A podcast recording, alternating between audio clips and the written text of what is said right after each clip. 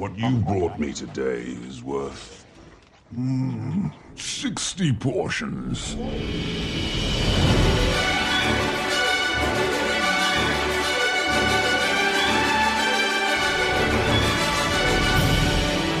Hello there, and welcome to Thank the Maker, a podcast about heroes, princesses, scoundrels, hokey religions, ancient weapons, and all things Star Wars. I'm your host, Adam Russell.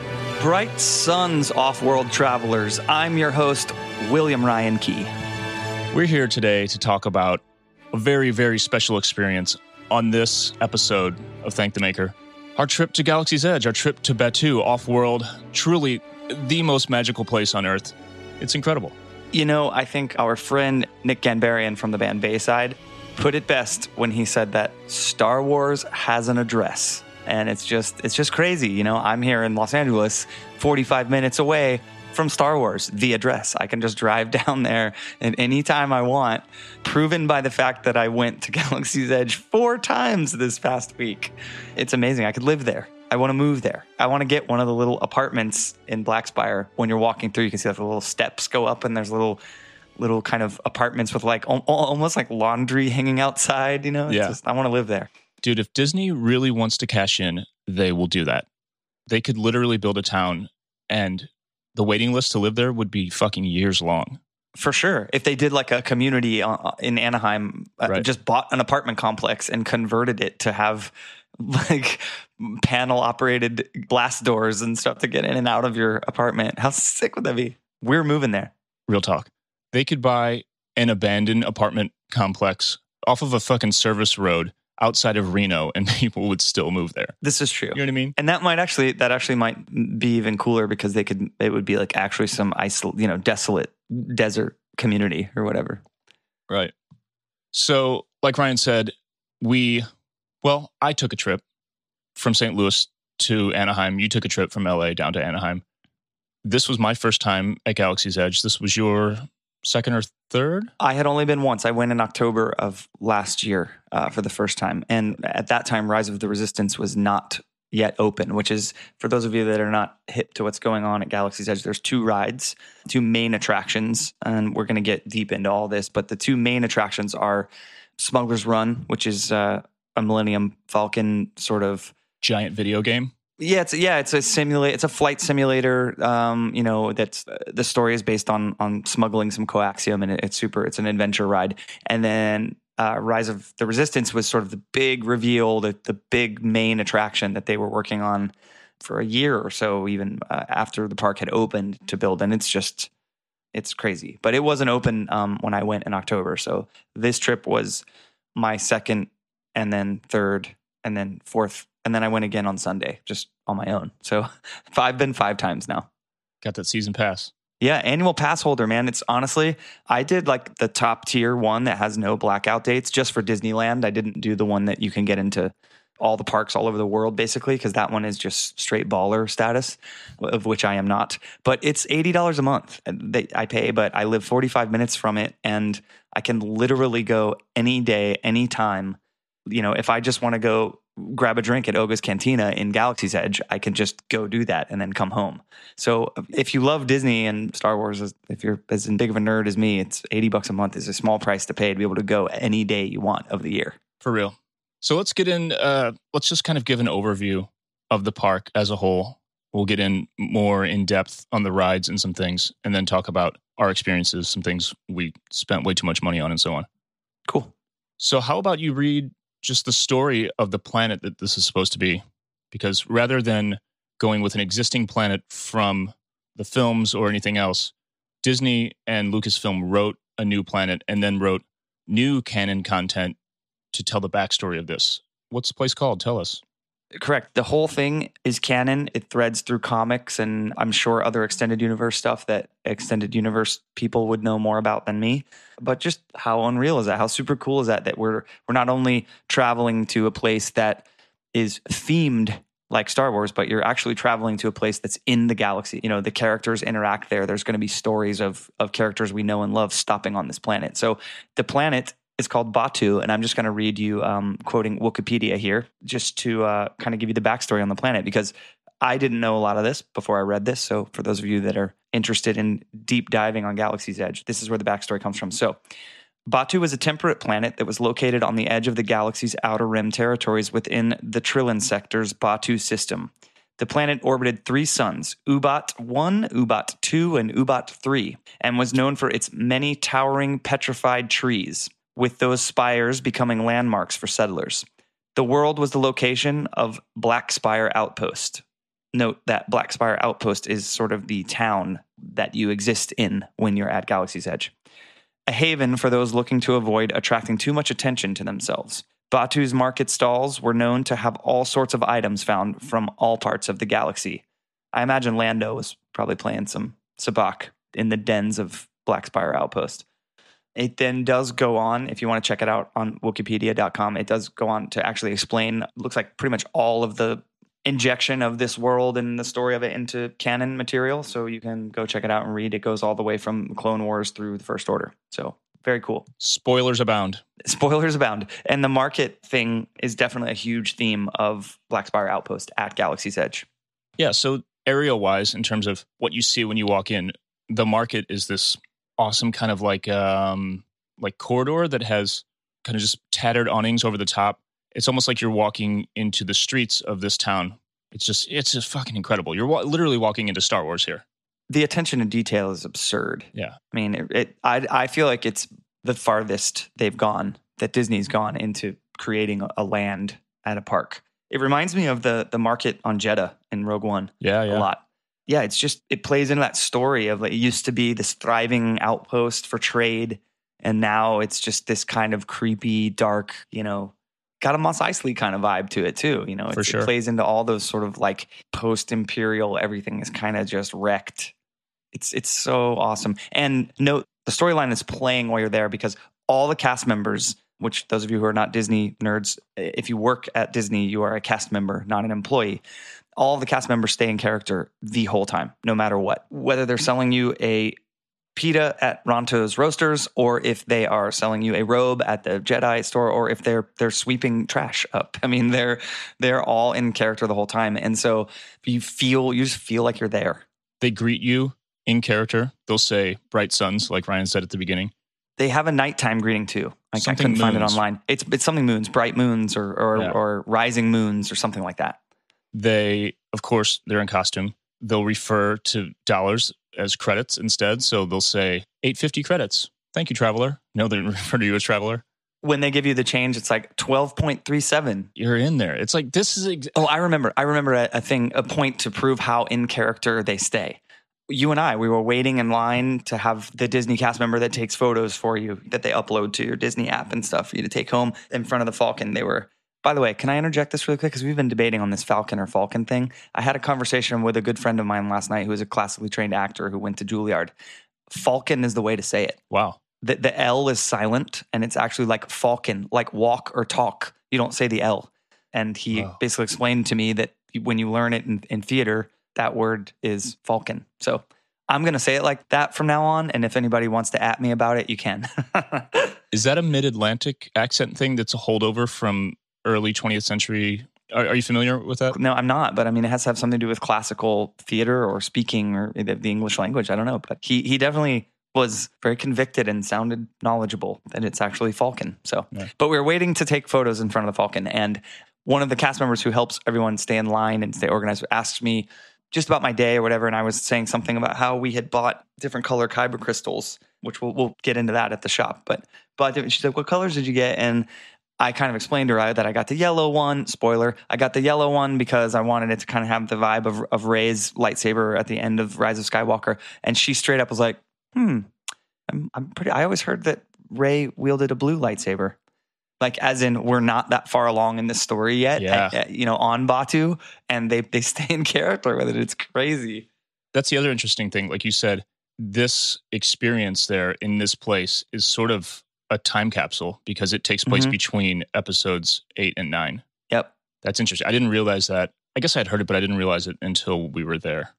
And you wonder if they'll evolve that. I, I ha- you know, you got to imagine that as like the new trilogies come out Mhm. later, whatever those are going to be, if they'll either go back in time, because I feel like the way the Star Wars universe is so constantly evolving and how deeply immersed they are in story at this place, and and the fact that the rides, like rides like Smuggler's Run and stuff, it's all video driven, so they can just change it whenever they want. So Right. interesting to see what they do with it. Before we talk about those rides, quick overview. You've got, like we talked about, the market that has all the gift shops essentially in it. You've got first order cargo, which is first order stuff. Everything's themed, so you don't walk into one gift shop and see stormtrooper helmets next to Jedi robes. It's all kind of separate. And the park's laid out the same way because there's sort of this story about who's controlling the area. They have these games that you play on your phone in line that all work into that story. So, first order cargo, resistance supply. Uh, one's outside of Rise of the Resistance ride, the other's outside of this big, awesome first order TIE fighter, the TIE Echelon, Kylo's big, almost like Imperial shuttle style TIE that he flies. It's huge. It's like full size. Yeah. And at some point, he actually comes out, stormtroopers come out, and there's a performance, which we didn't get to see. There's uh, the creature stall, which is a lot of like little kid stuff, um, stuffed animals and things, and actually a little animatronic. Uh, what's the cat from the cartoons? Somebody correct us. We're sorry. Point being, in a cage, there's a little animatronic cat that's sleeping with one of the toys. There's Toydarian Toy Maker, throwback to um, the prequels for the Toydarian species right there. Jewels of Bith, little trinkets and things. And then Black Spire Outfitters, which is a lot of costumes, where I bought a Jedi tunic, a Jedi belt. You got a robe and a belt as well, right? I got a robe and a belt and like a shawl, sort of a Kylo Ren style. It's not Kylo Ren official costume, but it's like I was actually thinking, you know, if we end up going full nerd at Star Wars Celebration or something this summer, like I'm not going to be able to wear outside the full robe because it's going to be a thousand degrees in Southern California. So it's kind of a cool like hood shawl thing that you can throw on top of the rest of your costume. So that shop is the one. I was going to say also it should be noted that almost, if not all of the merchandise in the market in Galaxy's Edge is exclusive to Galaxy's Edge. Yeah. So they've tried to keep like the real, I don't know, like for example, the Baby Yoda stuff, you know, the child. You can't buy one of those in Galaxy's Edge. They they move those carts right to the edge, like right right, very far out because they want it to feel exclusive to Black Spire Outpost. They want it to feel like you're just in this market where you can only get and it and it does. The merch feels very different. It's not like Star Traders out in Tomorrowland Right. where you can buy Star Wars t-shirts and Star Wars hats and all that kind of stuff. It's amazing. I was hoping it would be that. And the fact that it was just kept me that much more immersed. Yeah, it's amazing how how much you just want to walk through the market over and over and over Yeah. again. You could just pass through it all day and and it feel it's so immersive that it doesn't feel repetitive or like oh, I've already seen this. It's funny when I was trying to work out the schedule of the trip and buying tickets, the friend that I stayed with was like, Yeah, you should get the park hopper pass and this and that. I was like, No, no, no I'm good. It's like, Oh, well, I mean, it's not very big at Galaxy's Edge, so you might want to go over to California Adventure or whatever. And I was like, No, dude, you don't understand. I'm just gonna stand there and look at shit and walk around, and I still won't have enough time to experience it, which is exactly what happened. it's exactly what happened. Yeah. There's also a handful of kind of like food vendors. You've got, of course, the milk stand with the blue and green milk, which is essentially like melted sorbet. Yeah, That's what it yeah, tasted like to me. It's ki- kind of half icy, half ice creamy sugar drink. Yeah. It, it doesn't really have a milk consistency. It has more of an icy consistency. but it looks like blue milk. It works. I was sold. I bought it. Everyone in Black Spire has one in their hand. So Right. they're selling the shit out of that sugar water. Ronto Roasters is this big, giant, again, like movie quality prop fire pit with this big, who knows what species of animal on a rotisserie just rotating there. And there's a droid like turning the thing. And it's, it's essentially just like a snack bar, but they've got this big, amazing prop there. How did your vegan vegetarian ass feel about the giant animal on a spit? If it was dripping with blood and shit, I would have had a time Yeah, with it, but yeah. it was fine. but there's like enslaved droids just spinning Right. the spit the whole time. I think they probably nixed the dripping blood and fat situation for kids and inadvertently for me. Yeah, that would have been a little extreme. Did you notice the little um in that dining area where Ronto's Roasters is, the little cage over in the corner that has like all the tools and weapons and stuff in it? No. It's sick. And I, I hadn't noticed it either. And I on Sunday I was there and I went over and kind of just looked at it. I'm sure there's a ton of little Easter eggs in there as well. Because Yeah. that's a thing too, man, about being there is the Easter eggs everywhere. Every ride, every store, it, there's something in there that if you wanna I saw I saw Nick posted the other day, he was walking out of Smuggler's Run and I guess this is a thing. He was like, "Oh, saw a uh, porg nest that I hadn't seen yet." Oh. I guess there's porg nests all over Yeah. the park. I mean, it's just awesome. it's going to be fun to have him back on at some point and get all of the little details, which I'm sure he he has everything that we've experienced times ten from all the time he spent there. Yes.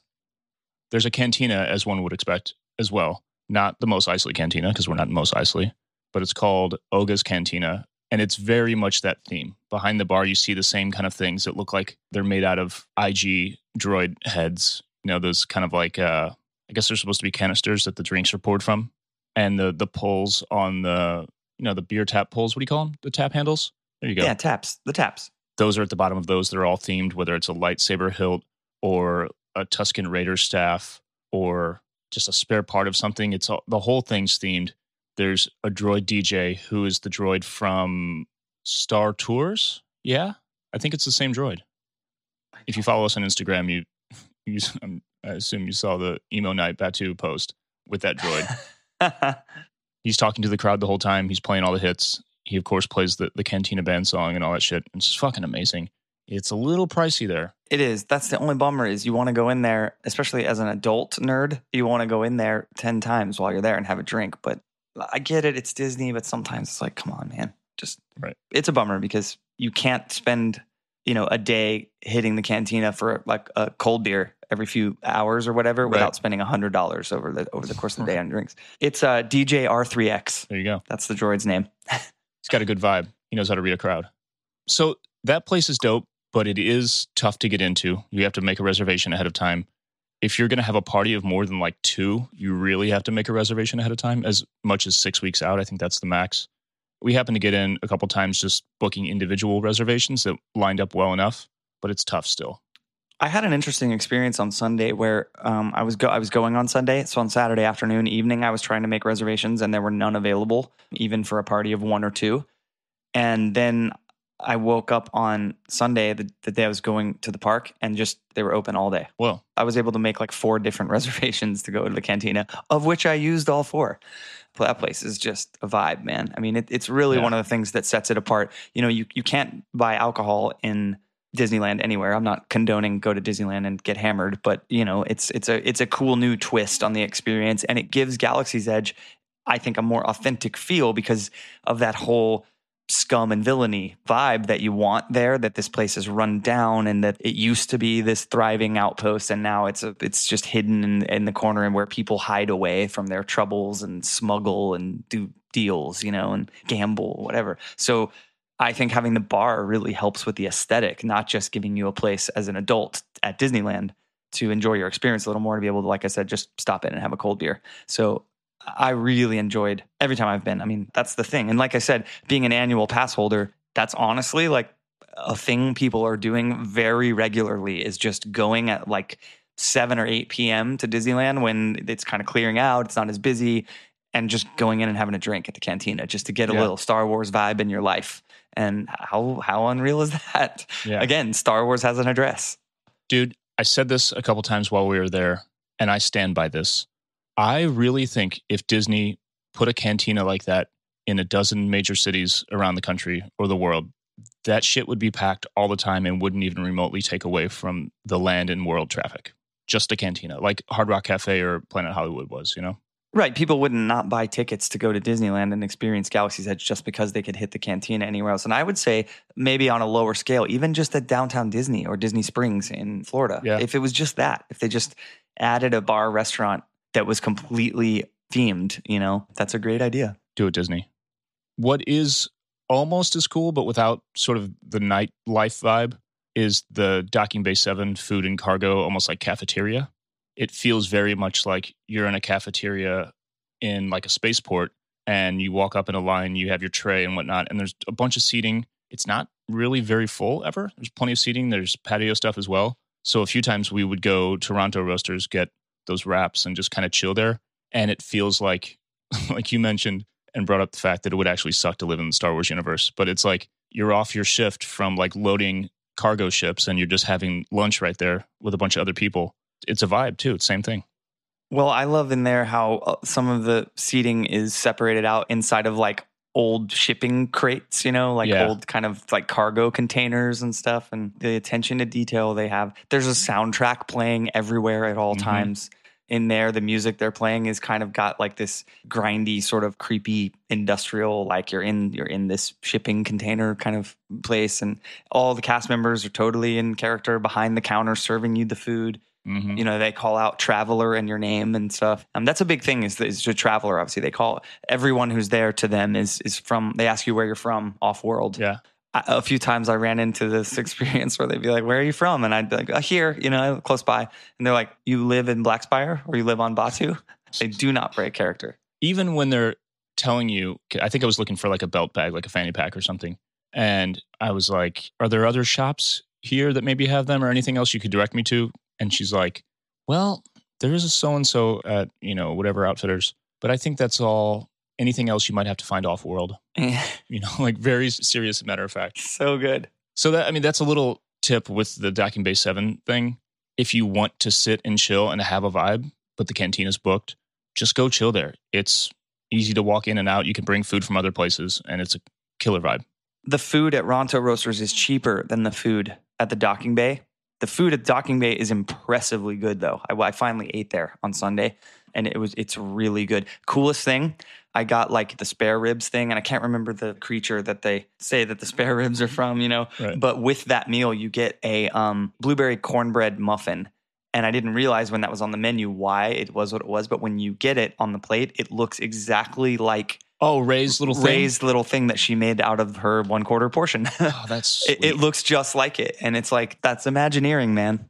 Someone came in and was like, okay, I've thought of a bunch of different ideas, but look at this. you know, it looks just like it. And everyone's mind was blown. So it was really tasty too. But as Adam said, if grabbing a, um, a pita or wrap or whatever at Ronto Roasters is half the price of a full meal at Docking Bay, but you can still go in and experience the vibe of it all day and just just chill there to eat. And lastly, with the sort of little gift shops, there's a place called Dok-Ondar's Den of Antiquities, which is some smaller trinket things as well, but really cool. Dok-Ondar's Den of Antiquities was in, is, in my opinion, the coolest shop. And I want to, by the way, also take this opportunity to throw back to the Rise of Skywalker episode. This is something I have thought like, oh, this is what's cool about podcasts. You can admit when you're wrong, you can make corrections, you can get called out online and and respond. So in Dok-Ondar's, one of the coolest things you can get are holocrons, Sith and Jedi holocrons. So they sell kyber crystals, the same kyber crystals that will go in your lightsabers, which we will get into the custom lightsaber build, which is arguably the coolest thing that they do at Galaxy's Edge. But you can replace the kyber crystal in your lightsaber hilt to change the color. And when you change the kyber crystal in the lightsaber, it actually like changes the sound. The fire up and shut down sound is different for every color. It's wild. But the same thing happens with the holocrons. You put a different thing in and it gives you like a different message. I, I'm pretty sure it like changes it up if you change it. And so, for those of you that don't know, holocrons are basically little hard drives. There's Sith ones and Jedi ones, and they use them to like store secret messages and maps and missions and stuff like that. So, I had a big gripe with Rise of Skywalker about the Indiana Jones chasing the artifacts thing. And I think I said somewhere like, movie was great, Wayfinders aside, kind of thing, right? Because in the movie, they called it a Sith Wayfinder. Well, I have since learned it's not a Sith Wayfinder, it's a Sith holocron, and it's been in canon for many, many, many, many years. So now I am way less bothered by it being in The Rise of Skywalker. Uh, It's part of the film because it's they've been a place where maps to Exegol and things like that would be stored for years. So I'm correcting myself to those of you who are like extended universe fans and we're like, you fucking idiot. Uh, but I still, by the way, have a different gripe now in that why did they change the name to call it a Wayfinder if everybody already knew it was called a holocron? Right. If it was already in canon as a holocron, why did they call it a Wayfinder? But nonetheless, the same artifact that Kylo Ren finds at the beginning of the film, you can just go buy one at the Den of Antiquities, and it is so cool. And another cool little tidbit in the Den of Antiquities, you can buy um different color kyber crystals. As I've said, they come in these cool little cases where they look like they're plastic, but they look kind of metal and they the top like twists off and the crystal comes out. But they're shielded. Like the plastic tube is like shielded with the color that you're buying. And I guess what they've done recently is for every 100 red kyber crystals you can buy there, one is black. There's a black kyber crystal in the red casing. And so it's like winning. I mean, you have to buy a hundred of them on in the hopes that one is going Right. to be, and they're 15 bucks a pop. So ballers unite. But the black one, if you put it in your lightsaber, I guess the RGB LED thing does this crazy thing, like this crazy swirly evil Sith color scheme thing when you put it in. But if you put it in the holocron, in the Sith holocron, it like gives you, I think they said Snoke, right? Someone told us that. Something like that. Yeah. You, you get like a, a special message comes out of the holocron from Snoke. Something like that. Can't quote me on being exactly right, but either way, it's like super Easter egg, super cool. And I tell you what, I heard multiple guests at the park just eavesdropping on people's conversation because that's kind of a fun thing to do there too. It's just everyone is having so much fun. So listening to what everybody's talking about and what everybody's stoked on, multiple people were like, oh, I, bought, I bought five of them and I didn't get a black one. or they're sold out. They were eventually while we were there, they sold out of red kyber crystals and everybody was so bummed because you couldn't get the black one. So if anybody scored a black one so far, congratulations and uh, good luck on that eBay. May the force be with you on that.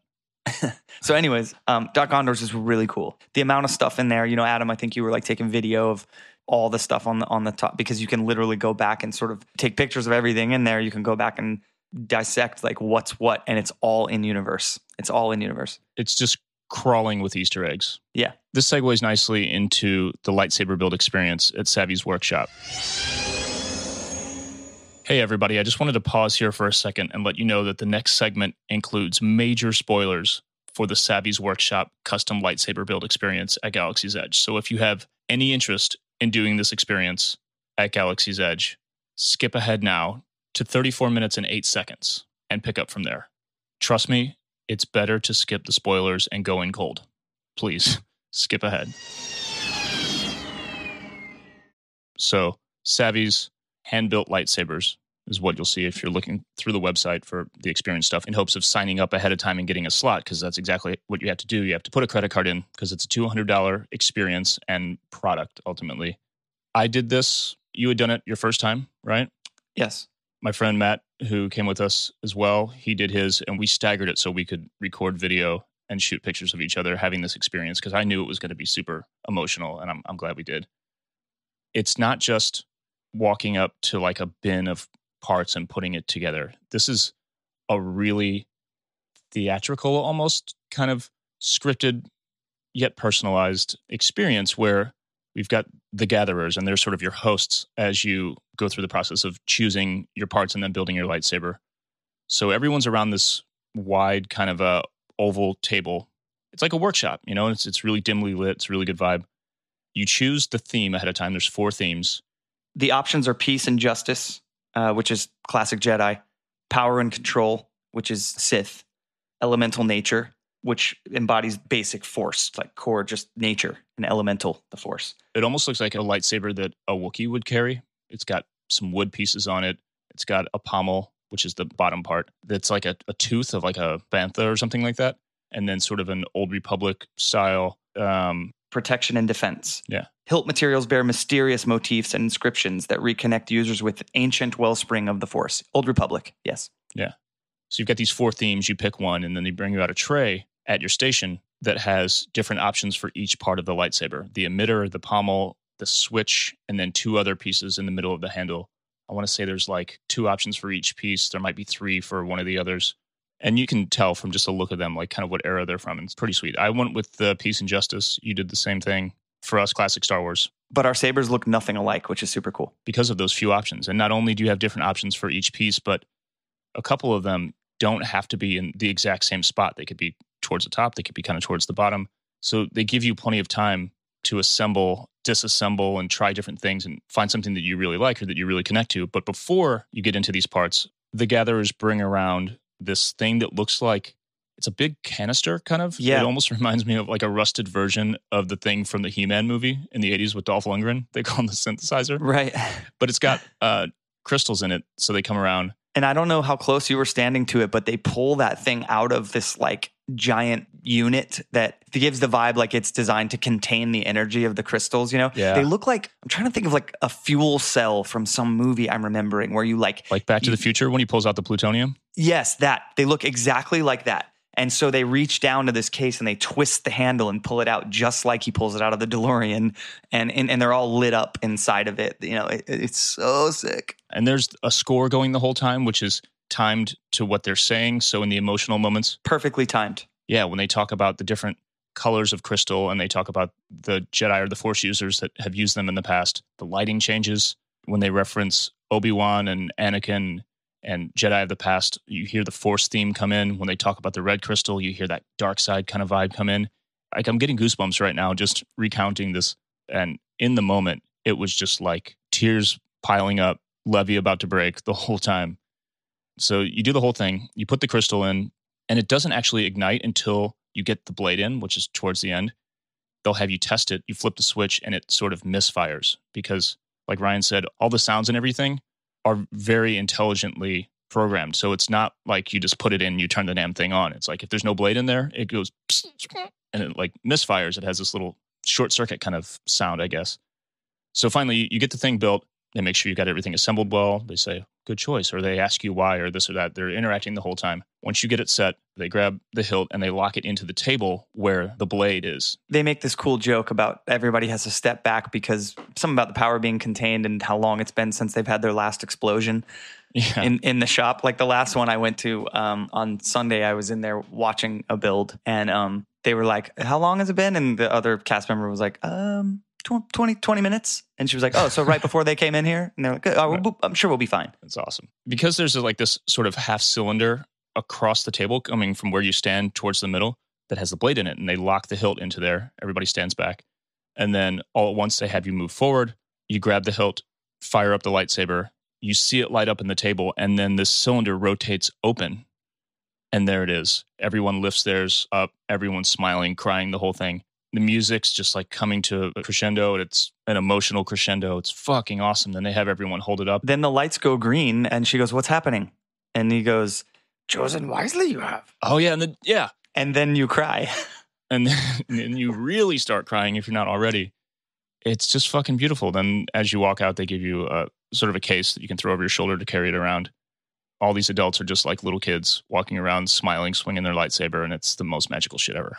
I was very impressed by the. I had never held a custom lightsaber, which is obviously a big deal. Obviously, for fans who cosplay and just want one in their house to display, or you know, Yeah. I'd never really held one before. So when I did it last year in October, I was so impressed by the weight of it, like the, the sturdiness of it. It just feels like you could throw it against a brick wall and it would survive it. It's so heavy duty, which I would hope for two hundred dollars that's what you get. But Right. It's super legit. watching you do the experience was like I don't have kids. I don't really think that's going to be a part of my life, but I felt like watching you do it was like I was proud watching my my son go through this experience because I had already Yeah. done it, you know. Yeah. So I knew what to expect, and I was like watching you, knowing that you're you were about to lose your shit and like be just a grown man in there crying with a bunch of twelve year olds building lightsabers. you know, it was so awesome. Yeah. Side note: I was on Sunday. I was in there uh, with a friend who was building one, and I noticed, and this was funny. There were like probably six little kids in there, little dudes in there,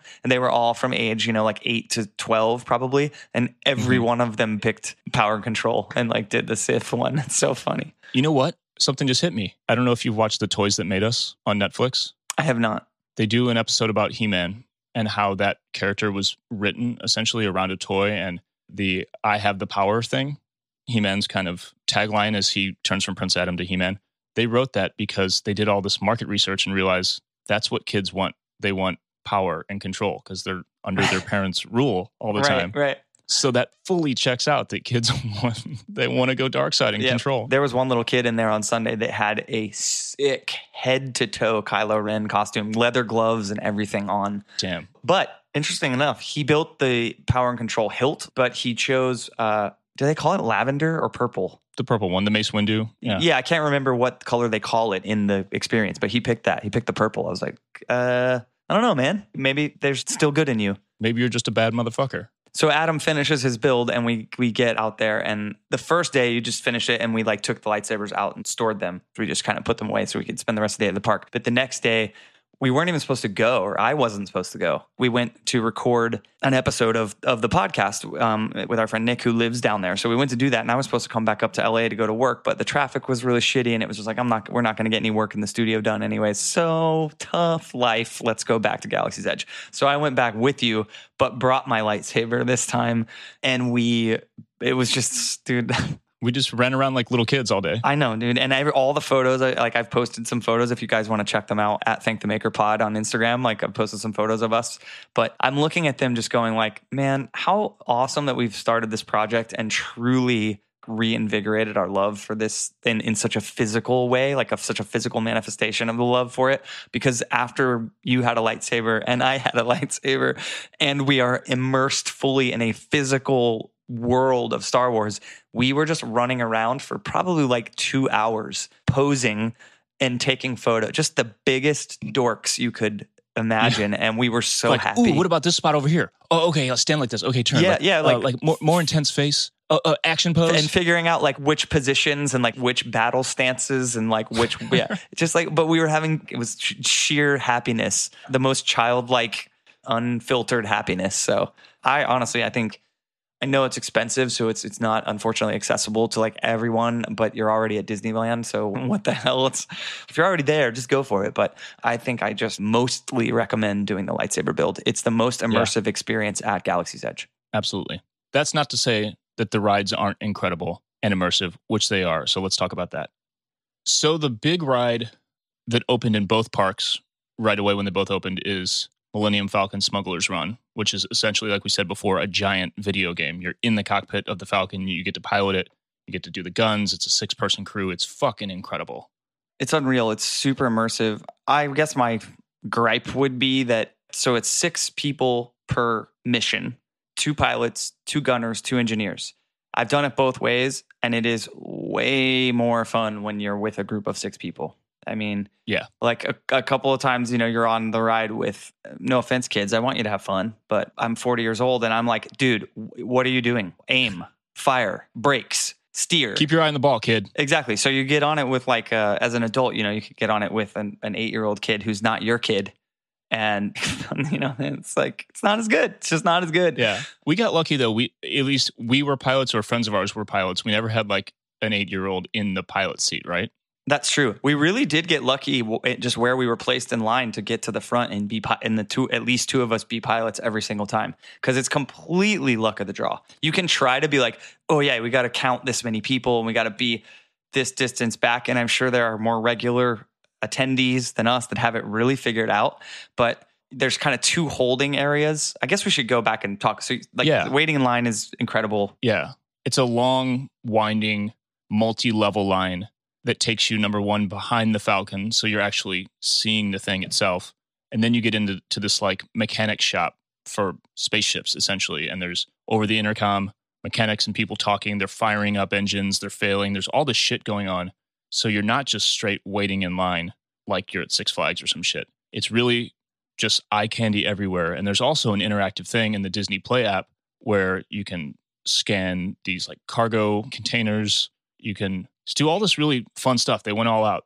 And then you get into this boarding area, which is Well, yeah, you get to the boarding area, which is sort of the first, as a lot of rides in these in amusement parks do. There's kind of like a, a mass holding area that's sort of almost the end of the line where they kind of like stall traffic for a minute, but it's a little more immersive. So at that point, you're moving into this room where Hondo Ohnaka is the guy's name. He kind of, he owns the company and he's basically got a mission for you to run. And he explains to you that he needs pilots to fly it, gunners to protect the cargo, and engineers to fix the Falcon as you go through the journey. So you you watch this. The animatronics are unbelievable. Chewie makes a, an appearance. yeah, and this dude's a full life size animatronic figure too. Yeah, and Chewie shows up at one point because the storyline is that Chewie is letting Hondo uh, borrow the Falcon for the mission. it's it's rad. It's got that kind of theme too of Star Wars tech, you know. So Chewie shows up, but he's on like a 1985 tube television. Right. It's just it's killer, you know. And then and then you go into a more focused line, which is where you really have to start counting heads because if you want to be at the front and be a pilot, you have to be the first two through, and they hand you a boarding card with your job on the card. But you get those boarding cards in like the common area of the Falcon. So when you walk past this one thing, you're walking into essentially into the hallways. I don't know how they're trying to sell it as if you're coming through like It's like a jetway. a jetway, Yeah, yeah, yeah. That makes Yeah. sense. It's like a jetway at the airport and you're boarding the ship. And then once you're in there, they're handing out these boarding cards for the different positions.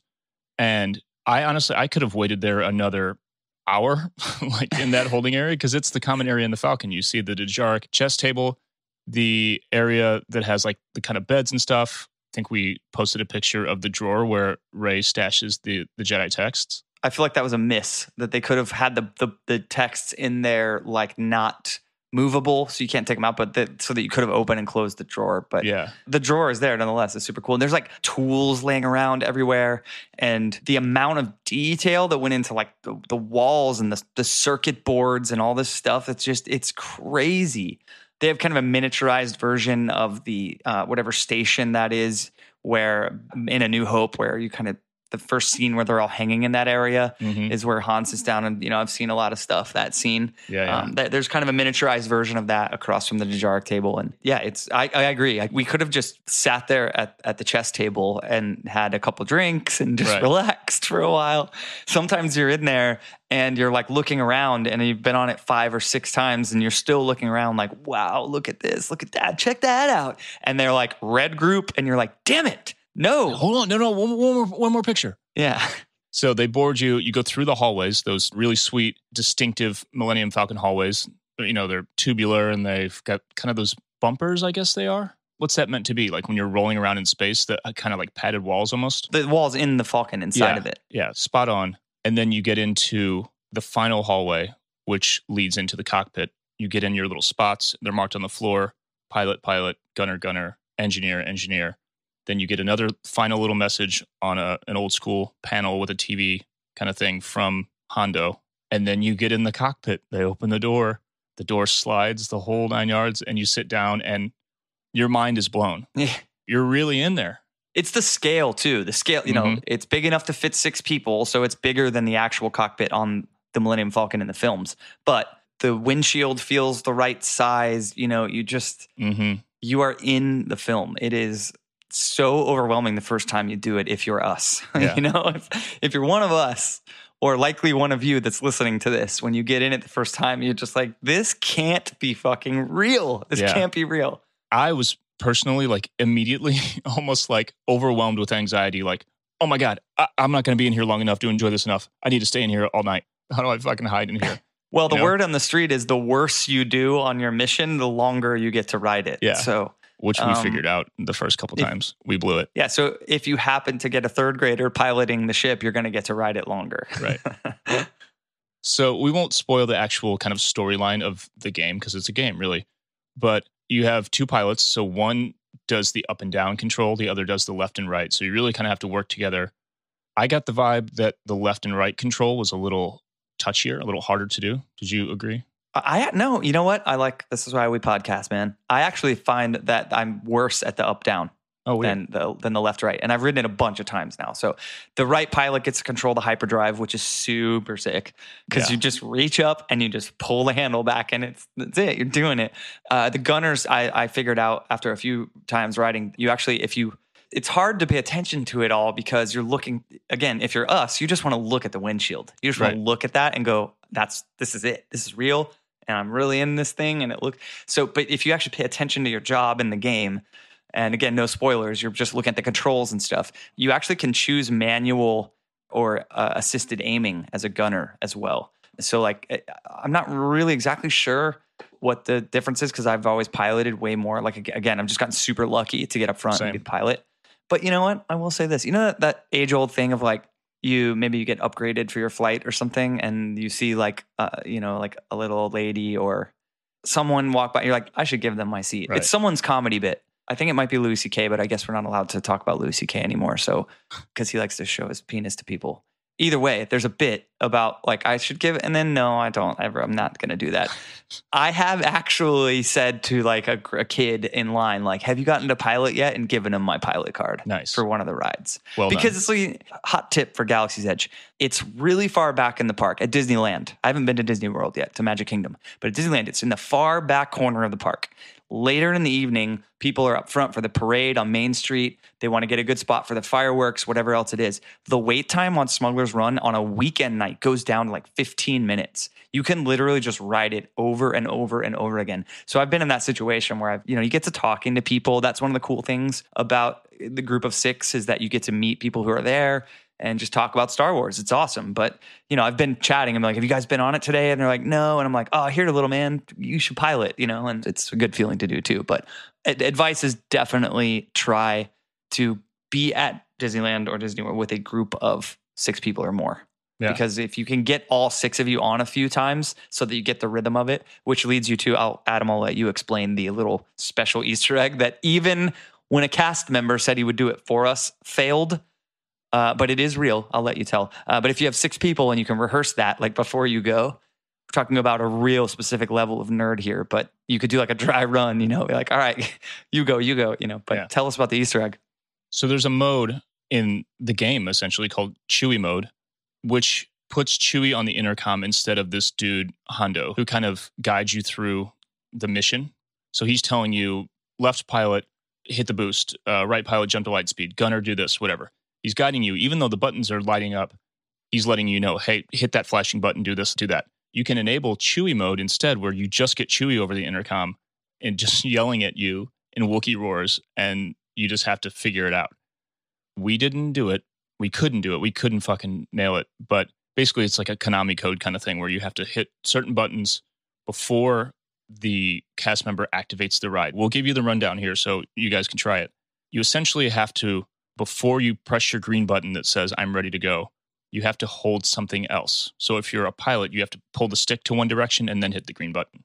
Doesn't matter which stick you're on, you just pull it one direction or the other, almost like holding a shift key on your keyboard to do like a capital letter. And then in the engineering gunner seats, you hold down a white button while you press the green. So just like you would hold shift and hit A for capital A, hold down a white button, then hit the green one. And if each seat does that, supposedly it doesn't have to be in a specific order, but just for good measure, start with the pilots in the front. That should activate Chewie mode. Like Ryan said, the dude actually came in and did it for us, but on this one ride, because we were late, we only had five in there and it switched one of the seats into auto mode, which essentially canceled it out, is my understanding. Because he came in, he's like, he overheard us, and he's like, "No, I got you. Here you go." Bam, bam, bam, bam. Did the whole thing, like the trailer of the Solo movie. Just hit all the controls. His vibe was kind of like, okay, another group of old men that think they can do Chewie mode. Here it is. Get out of my fucking hair. Here it is, you old dorks. But it didn't work. It didn't make it any less fun because it was still amazing. But it would have been cool to get that. Isn't there a YouTube video or something that explains how to do it? There is You should find it and put it in the show notes. good call.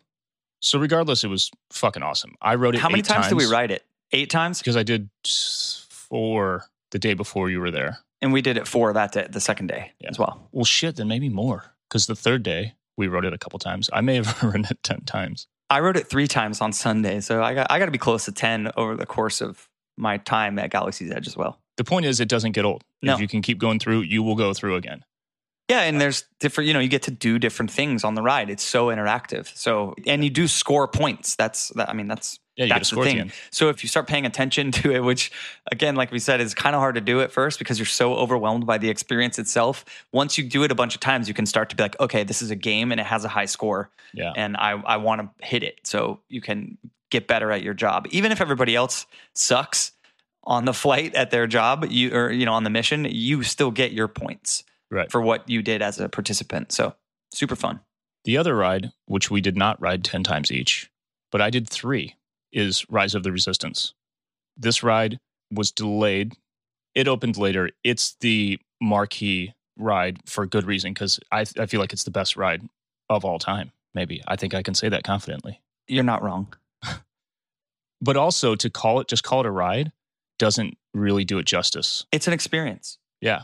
As is Smuggler's Run. Like everything we just mentioned leads Yeah. into this ride perfectly because the line is is interactive. Yeah. There's two different sections where you're you're interacting with the story before you board the ride, which is then more than a ride. You're inside of the cockpit of the Millennium Falcon. So this is the same vibe of it's just from start to finish. You're overwhelmed by how immersive it is.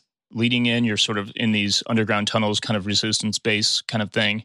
And then you end up boarding a shuttle You end up getting out of that, going into another area, getting into this car, which is kind of like a standard Disney ride kind of car, like an open top kind of thing. It's got a droid in it, and you run through an entire different section. We won't spoil any of this because it's just you got to do it.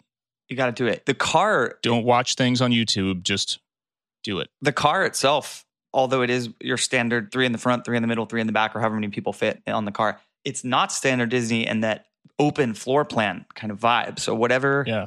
Is directing these things to move around. They're not on tracks. There's nothing on the floor. The floor looks like the shiny, glossy black floor of a Star Destroyer. Like the first time you see inside a Star Destroyer in Empire when Palpatine shows up. The shiny, black, glossy, reflective floor on like the bridge of a Star Destroyer throughout Yeah. the ride. So it's like you're sliding around on it. You don't even know how because there's no tracks. I mean, it's insane. The visuals are insane.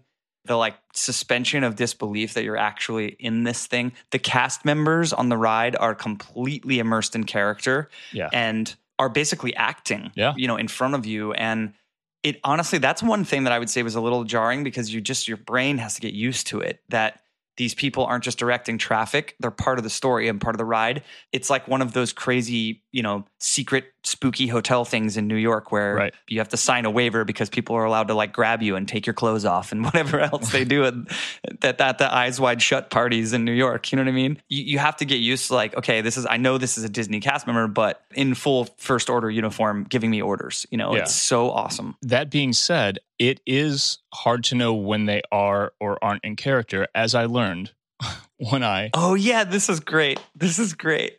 I got in trouble. So Busted. I'll tell a quick story about something that sucked and then something that was awesome. The thing that sucked is the first time I rode the thing the day before Ryan got there, there was a dude who was just for sure in his 30s, late 30s, maybe, acting like a complete adolescent little asshole and had his wife or his girlfriend, they had kids with them too, had her filming on her phone with the light on in there, all up in the face of the cast members, being a complete ass bag. And then he ended up being in the seats right in front of my friends and me and had his phone out with the light on through the whole thing filming.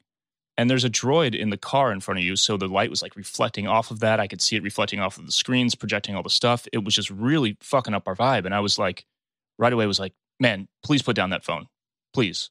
And he was kind of just ignoring me. And then my friend's fiance next to me was like, sir, please, you're ruining our experience, please. And he's like, you're ruining my experience. And fully like just came back at us. And it got to the point where I was like cussing at the dude. She was cussing at the dude. you cuss? I say curse words. And I was just like, you are such a motherfucker. I can't believe you right now. Well, I, I don't know what the fuck's wrong with you. It was so bad because he was just like taunting us almost. His kid actually put her phone down because she was like, oh, yeah, this is rude. It just, it, it, it really kind of fucked up the first go around. So we got off the ride, went straight to a cast member and started telling them what happened.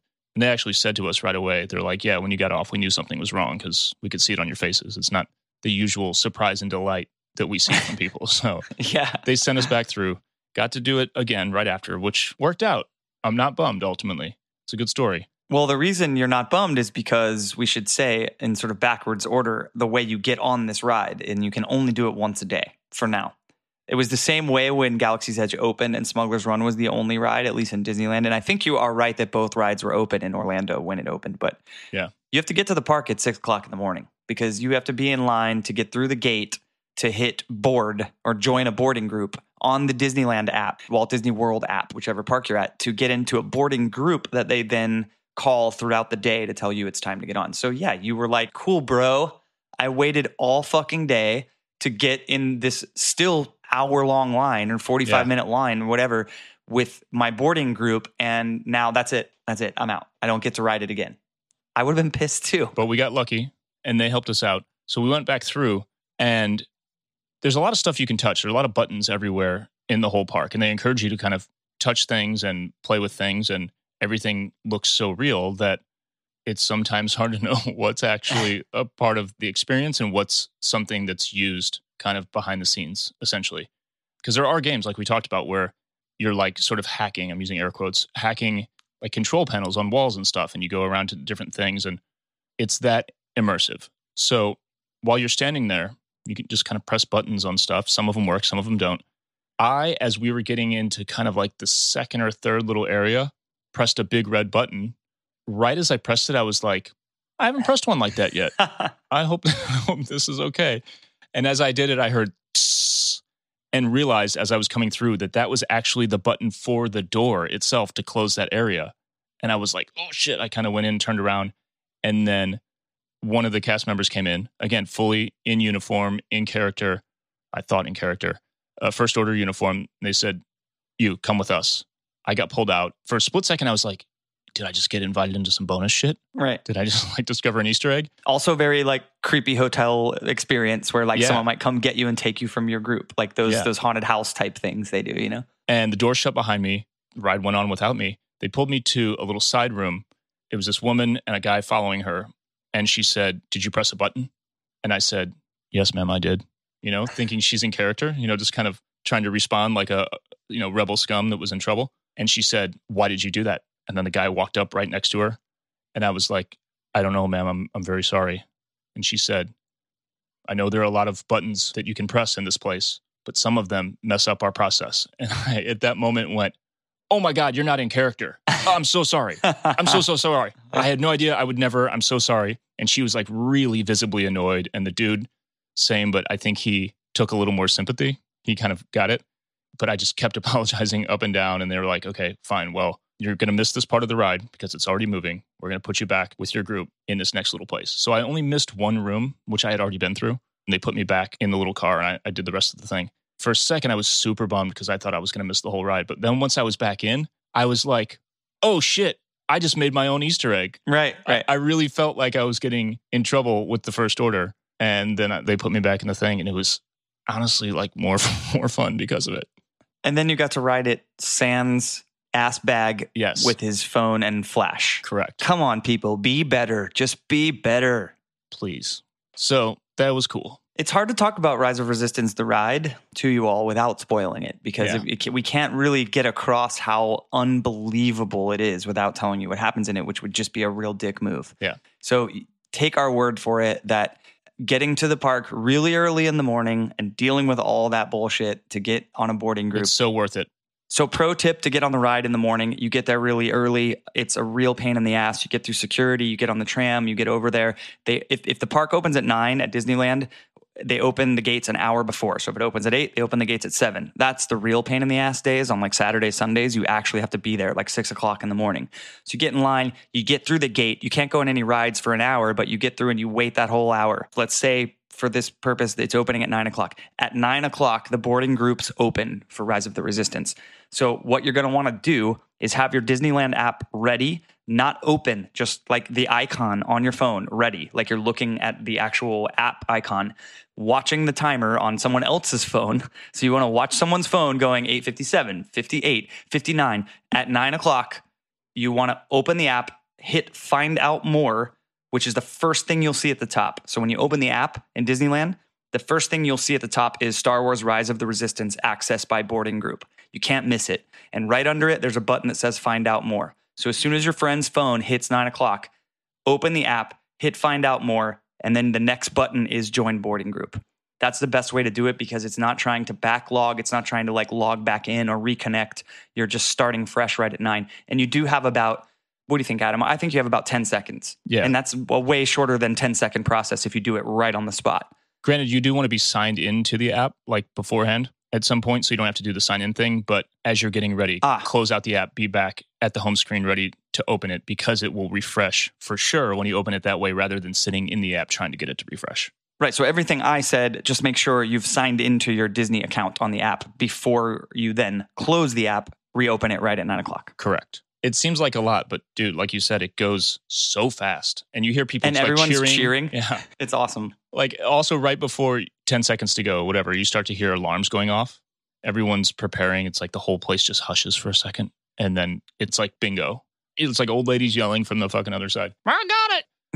At some point, if you have the patience, they will go to a normal line for the ride. Right. And I don't think it's actually going to be that much longer. I feel like the Smuggler's Run one was like three, three months, three or four months, Mhm. something like that. And this opened in November, December. So Yeah. I don't imagine it will be much longer before you can just go and wait in a three and a half hour long line to ride the ride. Right. Personally, I prefer the complicated app closing and opening. It's just getting there early in the morning. The lines are still going to be ridiculous, but Yeah. no matter what your your method of getting on this thing is, if you're a fan of rides, it's going to blow your mind. If you're a fan of Star Wars and a fan of rides, it's the single greatest amusement park ride ever built. Real talk. Period. It's hard to follow that, but tell us some more stuff. Well, I think there was one less little tidbit we didn't really get into the characters around the park. It's the best they've ever done with that as well, because from my earliest childhood memories of going to Disney World, I grew up in Florida, so I went to Disney World all the time. Spoiled rotten.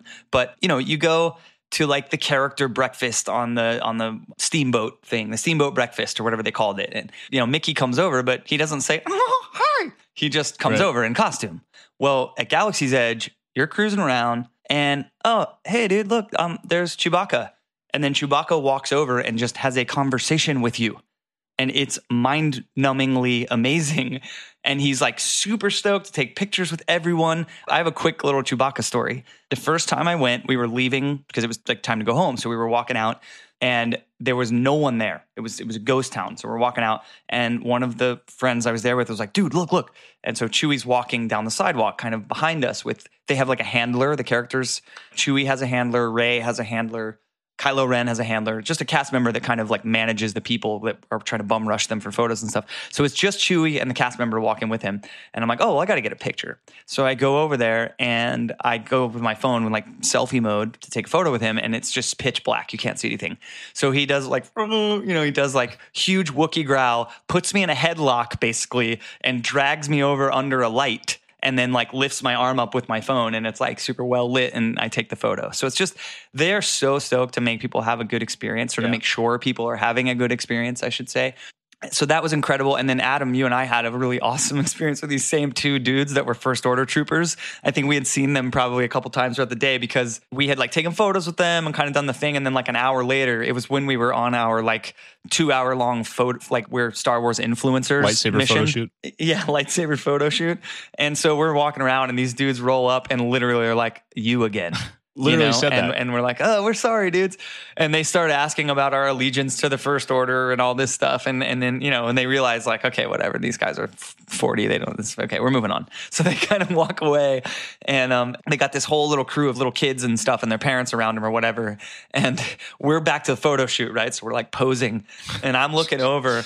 And this one of these dudes is literally just dogging, like dogging us, staring straight at us, shaking his head for like a full 30 seconds. Just nope, nope, nope, not not having it. Nope. Just deadpan. It's just that kind of stuff where the cast members that are in costume and a part of this, I think they realize how special this is too, to be walking around in an actual stormtrooper costume with a stormtrooper blaster and the reaction that, especially young people, I mean, dude, if nothing else, go to Galaxy's Edge to watch little kids see Star Wars in real life because that's an experience you and I never had as a kid.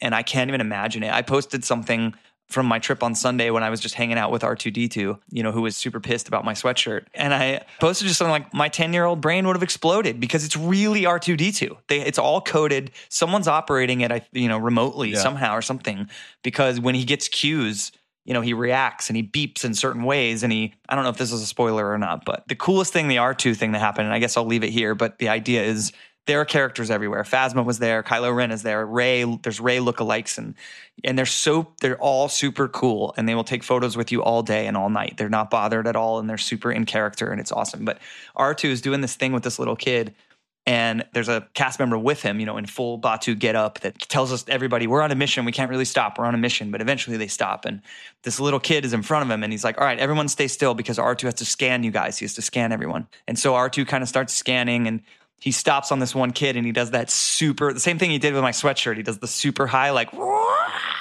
One, you know, and the little kid's like just blown away, just like, oh my God, everyone's looking at me, and R2D2 is right in front of me, or whatever. And the guy's like, okay, R2 thinks that you, sorry, what R2? You know, he listens to him, and he's like, okay, okay. He thinks you might have a first order scanner on you. Have you been close to any first order troopers or anyone in the first order? And the kid's like, no. And he's like, all right, we're going to need you to make sure. So we got to get it off of you. So he's like, shake your hands. So the kid starts shaking his hands, you know? And he's like, all right, now shake, you got to kind of shake your body too. And so he starts shaking his body. He's like, all right, you got to kind of jump up and down, like move, shake your feet, jump up and down. So he starts shaking and he's like, all right, no, it's not coming out yet. It might be in your hair though. So start shaking your head. So now this little kid is like jumping around like a maniac. And he goes, okay, what, uh, sorry, what, R2? And, he, and he's like, oh, oh, I'm sorry, you can stop. He just wanted to see you dancing.